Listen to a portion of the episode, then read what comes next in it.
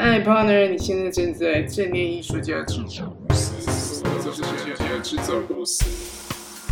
嗨，我是 Kino，我喜欢研究如何用正念和艺术来帮自己找到生活的平静和快乐。希望在这里把我的一些观察和经验分享给你。除了我自己的分享以外，我也会不定期的邀请来自世界各地的艺术家一起讨论各种关于怎么让生活变好玩的主题。或者你有想要知道什么，想问些什么的关于正念生活的问题，你也可以到正念艺术家制造公司的脸书粉丝专业留言，那也许就会变成下一次的主题内容。如果你不想漏掉每个礼拜的更新，记得要去追踪脸书粉丝专业，然后设定成抢先看，这样才不会被脸书的运算系统遮蔽掉。OK，今天这集我想要来跟你分享。我怎么转换我对生活的焦虑感，把我日常生活的琐事设计成有点像艺术行为的那种感觉去玩去做？简单说就是把无聊或是把很紧绷的日子过得有一点乐趣。先说为什么生活需要乐趣好了，你可能会觉得我们平常自己过生活方式也没有什么不好啊，每天日子一样在过啊，每天一样忙得乱七八糟。这就是大部分人的常态嘛。那我自己也是常常很容易紧张，很很容易担心我今天行程会不会顺利啊？我待会见到谁会不会尴尬？还有我之后如果赚不到钱会不会穷困潦倒？这些都很正常嘛。这些都是大家都有的各种焦虑。那我之前看过一个文章说，人平均每天都会闪过大概七万个念头，七万个哎哇，超多。美国有一个主讲情绪管理的作家叫 Travis Broadberry，这名字不知道为什么让我有点想要吃蓝莓面包。好，这不是重点。总之，他是说过，人的这些念头多半是不切实际的过度担心或者一些妄想，是不是事实或者真的有这么大可能发生的几率都其实很小。呃，如果我们常让脑袋这样肆无忌惮的制造恐惧，我们不仅会感觉很差。我们还会真的体验到真实的压力，然后产生心理上的健康问题，可能你会增加体重啊、心脏病啊，然后睡不好啊、头痛啊等等等。当然效率就会变差嘛，工作的效率。那这些都还不是最可怕的哦，我觉得最可怕的是另外一个美国心理治疗师说，呃，这个美国心理治疗师叫做 Edward Howell。哦，刚刚那个是蓝莓面包，现在这听起来像万圣节什么吸血鬼。反正这个是要是说，这个是要是说，当一个人无法管理涌入脑海的思绪，就会做出冲动性的决定，还会失去创意，然后无法改变计划，然后你会失去幽默感，好严重。如果我们什么都不做，就这样任脑袋每天乱想，你看就可以直接摧毁我们的人生。但是偏偏我们又不能控制它乱想。因为脑袋设计其实从远古以来就是要要让我们去担心嘛，让我们去预测那个晚上睡觉的时候会不会有野兽跑过来吃掉你什么，还有嗯要去害怕一些没见过的事情啊，这样你就可以避免到一些灾难什么的。其实本身这样大脑设计也没有什么错啦，只是太极端就太不平衡的一个问题。就好处来说，我们的确是需要一些担心，有一些压力促使我们采取行动去预防可能的灾难。那这个适当的压力其实很好，不过怎么去控制我们感受压力的这个承受度，我觉得是可以被训练。我常常看到那些呃可以身兼多职啊，同时是什么作家、艺术家，又是策展，然后又是教育者，又是企业家这种人，我就觉得我靠，你们抗压性也太强大吧？到底是怎么做到的？你光是给我一个身份，我可能就被压死。我真的很好奇他们是怎么做到的。那没有错，我本人之前就是一个超级容易胡思乱想的人，然后我就年纪轻轻的就一堆白头发，然后我睡眠品质也很差，黑眼圈很深。我对于无法控制脑袋转不停这件事很焦虑，然后我一直很困扰，我一直都很想想办法改善它。好消息是，科学研究就告诉我们，刚刚那位 Edward 吸血鬼说，他是位博士，不好意思啊，Edward 博士说，我们要训练我们专注力，让自己进入一个沉静的状态。他这边是说 flow，就是进入这股流里面。心理学里面，flow 指的是沉浸在某种事物的平衡状态。处于这种状态下，会让人享受工作，然后发挥你最大的潜能。总之，这个研究显示，处于沉浸状态之后，人的生产力会提升四倍。哇，这个数据不知道从哪来，但是四倍很大。就光是我的效率如果提升两倍，我就觉得可以做很多事情。也就是说，你的专注力大开，在很专注在当下的时候，你的脑袋就会 shut up，你就没有空去想那些有的没有的。所以我觉得要努力的方向就两个嘛，一是训练专注力，二是训练享受事情的能力。这两个在我看来其实是合在一起的，就是不管你先做哪一个，另外一个效益就会出现。就是如果你可以享受一件事情，你就会产生专注力。那如果相反来说，你训练你的专注力，你也就很能够享受所有事情。那很多人就是因为开始练习静坐或是冥想啊，这样训练专注力嘛。包括我自己也是，我早上起床我会花一点时间冥想。如果我有时间，我可能就做久一点；如果我没有时间，我最少最少还是会做到有八分钟。主要就是让我可以在一天开始之前，我的心境可以先稳定下来。那艺术家呢？我发现身边看到的这些艺术家朋友们，他们的专注力也是爆表，他们很能沉浸在自己的世界，照这种。废寝忘食创作这样的境界，因为他们找到了很享受的事情，所以他们专注力就打开嘛。好，这是很有逻辑的一件事情。OK，现在要进入主题，所以，所以平凡人到底要怎么找到享受的事情，去培养你的专注力呢？这边我就不从怎么培养专注力的角度去分享，因为如果你去网络上搜寻培养专注力，应该会有八百则。八百页，各种培养专注力的方式，你都可以去实验看看，有什么心得也可以分享给我。但是在这边，我想要讲，我想要分享的是我看到的艺术家他们找到享受事情的方法，一样是引发专注力，这样达到一样的目的，让脑袋 shut up。首先，我观察到艺术家在享受创作的时候，他们在这里面有一个情境，有一个角色，然后有一种满足的感觉。各种放大视觉，各种放大听觉，然后各种放大触觉的感官，然后看到很酷、很美的那个刹那，你就觉得哦，好 enjoy。呃，艺术家在创作的时候就是在找这个 moment，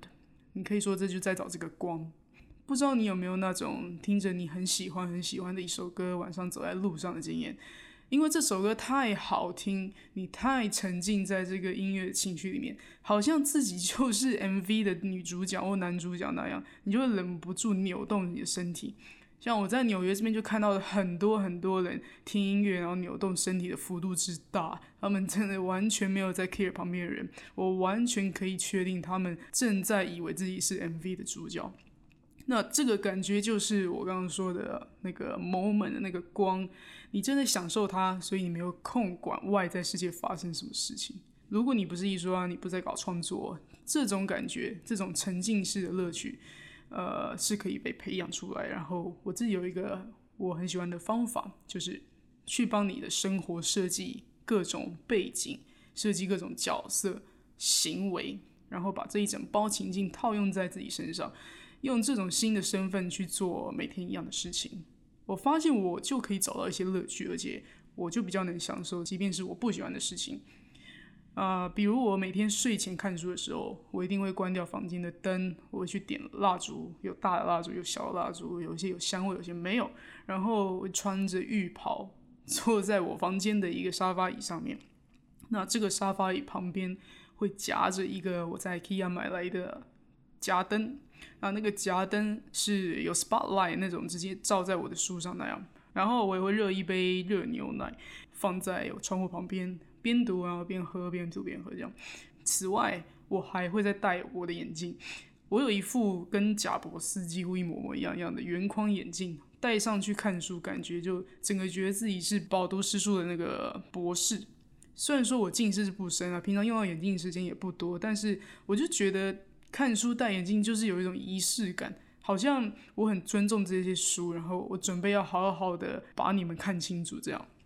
我试过用这样的方式看书，然后有看工作的文件，然后看很复杂难懂的原文书，叭叭叭，都变得比较能看得进去。这就是一种情境的创造。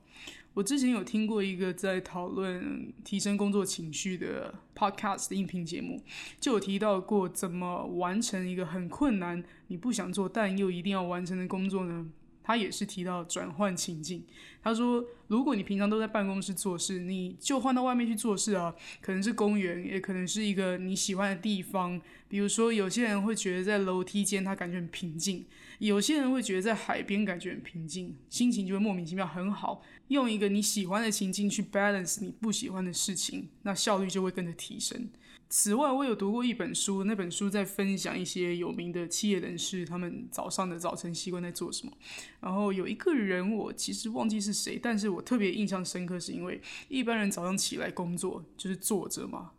椅子上坐着，但是他早上起来工作是站在窗户旁边，把电脑放在一个高度跟他站着一样高的柜子上做事。因为站着的感觉让他脑袋会比较清楚，有一种脑袋会以为好像是要准备做运动啊，什么准备出门的感觉啊。对他来说，这样工作效率他觉得是高的，所以他就设计了这样的工作方式。好，再来我举一个设计角色情境的例子。有时候我自己觉得我不想参加一些 social 场合，但是可能这个活动大家都会参加，而且都要去参加。但是我有时候就是会有几天觉得那天我特别不想讲话，或特别不想社交，我不知道待会看到一堆陌生人我要怎么应付，光是想到就觉得很烦。这个时候我就会把自己幻想成一个我认识的朋友，啊，这个朋友的走路的方式、讲话的方式，可能都是很适合用来面对一个陌生的场合。他就是一个很可以轻松自在跟别人聊天的角色，然后我会想象我自己是他，暂时把他的灵魂装到我的身体里面，我去感觉他的乐趣。然后，当然你不可能完全变成他嘛，但是靠这样的想象，我的焦虑感其实减少了很多。其实也是在逼我自己的脑袋专注在创造一个跟路人聊天很开心的意象，我的脑袋因此就忽略了我原本的那个焦虑感。那再来还有什么呢？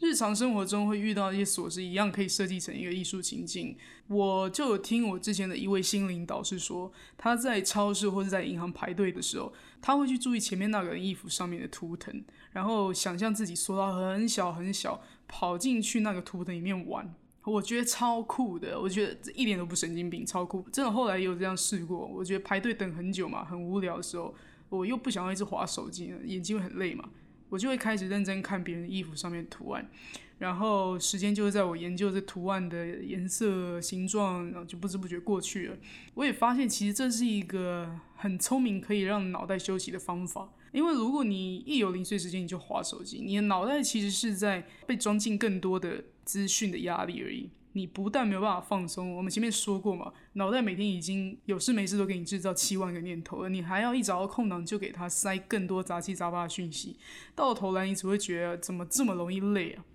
所以不只是你的工作可以设计成情境去享受，这种零碎的时间，像是排队、塞车、走路通勤啊，都可以这样设计。这就是为什么行为艺术家很喜欢特意放大一个当下的状态，像是他们会表演走路很慢很慢。那如果你要把行为艺术变成一个专注力训练啊，套用在我们一般人的生活里，大概就会是你用 slow motion 的速度，很慢很慢的从你家门口移动到你的房间，然后很慢很慢的喝水。每一口水都去感觉它从你的嘴唇经过你的喉咙，然后到达你的胃的过程。这个训练其实就是放大你的感官，让你可以专注在享受当下的事情。好，所以总结一下情境转换练习呢，第一个，你可以透过一个背景，把你要做的事情搬到那个背景去做，去公园，去海边，去楼梯间。啊，用电脑呢也不一定要在书桌上，你可以在厨房，你可以在浴缸，你可以站着，然后试试看加入一些元素，像我刚刚提到看书的时候的蜡烛啊、家灯、沙发椅、一只猫，然后要记得服装也是情境的一部分。光是想想看你穿西装出去坐在咖啡厅用电脑，跟你穿一个皱掉的 T 恤去坐在咖啡厅用电脑，感觉是不是很不一样？这个不一样感觉其实就会影响你的效率嘛。我们都说，最好不要早上起来穿着睡衣用电脑。睡觉换睡衣这件事情，是为了让大脑知道现在是睡觉状态了。大脑它会因为这些习惯去反馈你一些生理的感觉。你穿着睡衣工作，不就是一种很矛盾的心态吗？好，第二个，你可以透过一个角色，像是煮饭的时候，想象自己是阿基师啊，或是呃，你创造一个。不有名的人也可以，你买一本英文书，边煮你的意大利面，边想象你是一个住在 California 的诗人，在那边搅面的时候，你就配着这右手拿着这本英文书看，好像有一种很有 sense level up 的感觉。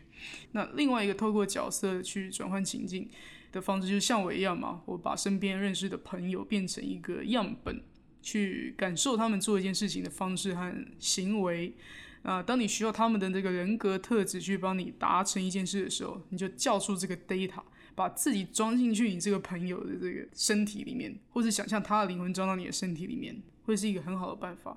那第三个呢，你可以透过一个行为，像是用慢动作喝水、吃饭。我还要想到一个，就是在每次煮饭的时候。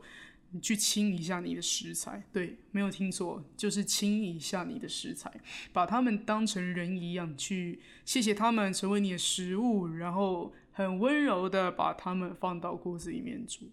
我有时候会在煮蛋的时候这样做了，当然在我室友不在的时候，因为毕竟在别人面前清一颗蛋，感觉还是蛮害羞的。对，所以情境、角色、行为这三个可以是艺术表演，也可以变成你生活的一部分。那利用它来转移大脑，每天制造这个焦虑感，把你不喜欢的事情变成比较喜欢一点点，把无聊的事情变成比较好玩一点点，慢慢慢慢的诱导你的大脑去找好玩的事情，去转移注意力。相信你也会跟我一样，发现自己的专注力提升了很多。那最后呢？用一个学者讲过的一句名言，哦，这个学者叫做巴夏哈，不要问我他是谁，因为我也是从网络上看到这句话的。我觉得这句话很受用，所以我就记起来。但是他是谁呢？我暂时还没有去调查过。Anyway，他说，Happiness is the overall experience of pleasure and meaning。中文就是呢，快乐是能从当下的生活中体会到乐趣和意义。有没有？今天分享内容也跟快乐很有关系吧？想要找到更多快乐，就是从生活中找到享受的乐趣和意义。好了，那希望我今天分享的一些方法对你能有一些帮助。以上提供的一些小小实验还有情境，都欢迎你拿去尝试看看。你可以去脸书粉丝专业留言跟我说你的心得感想。啊，如果你有自己的情境可以分享的话，拜托一定要分享给我，我也很想知道其他人的情境设计。大家要这样集思广益，每个人创意就是这样互相丢一点丢一点来累积出来的。今天谢谢你很耐心的听完了我的节目，那我们下次见喽。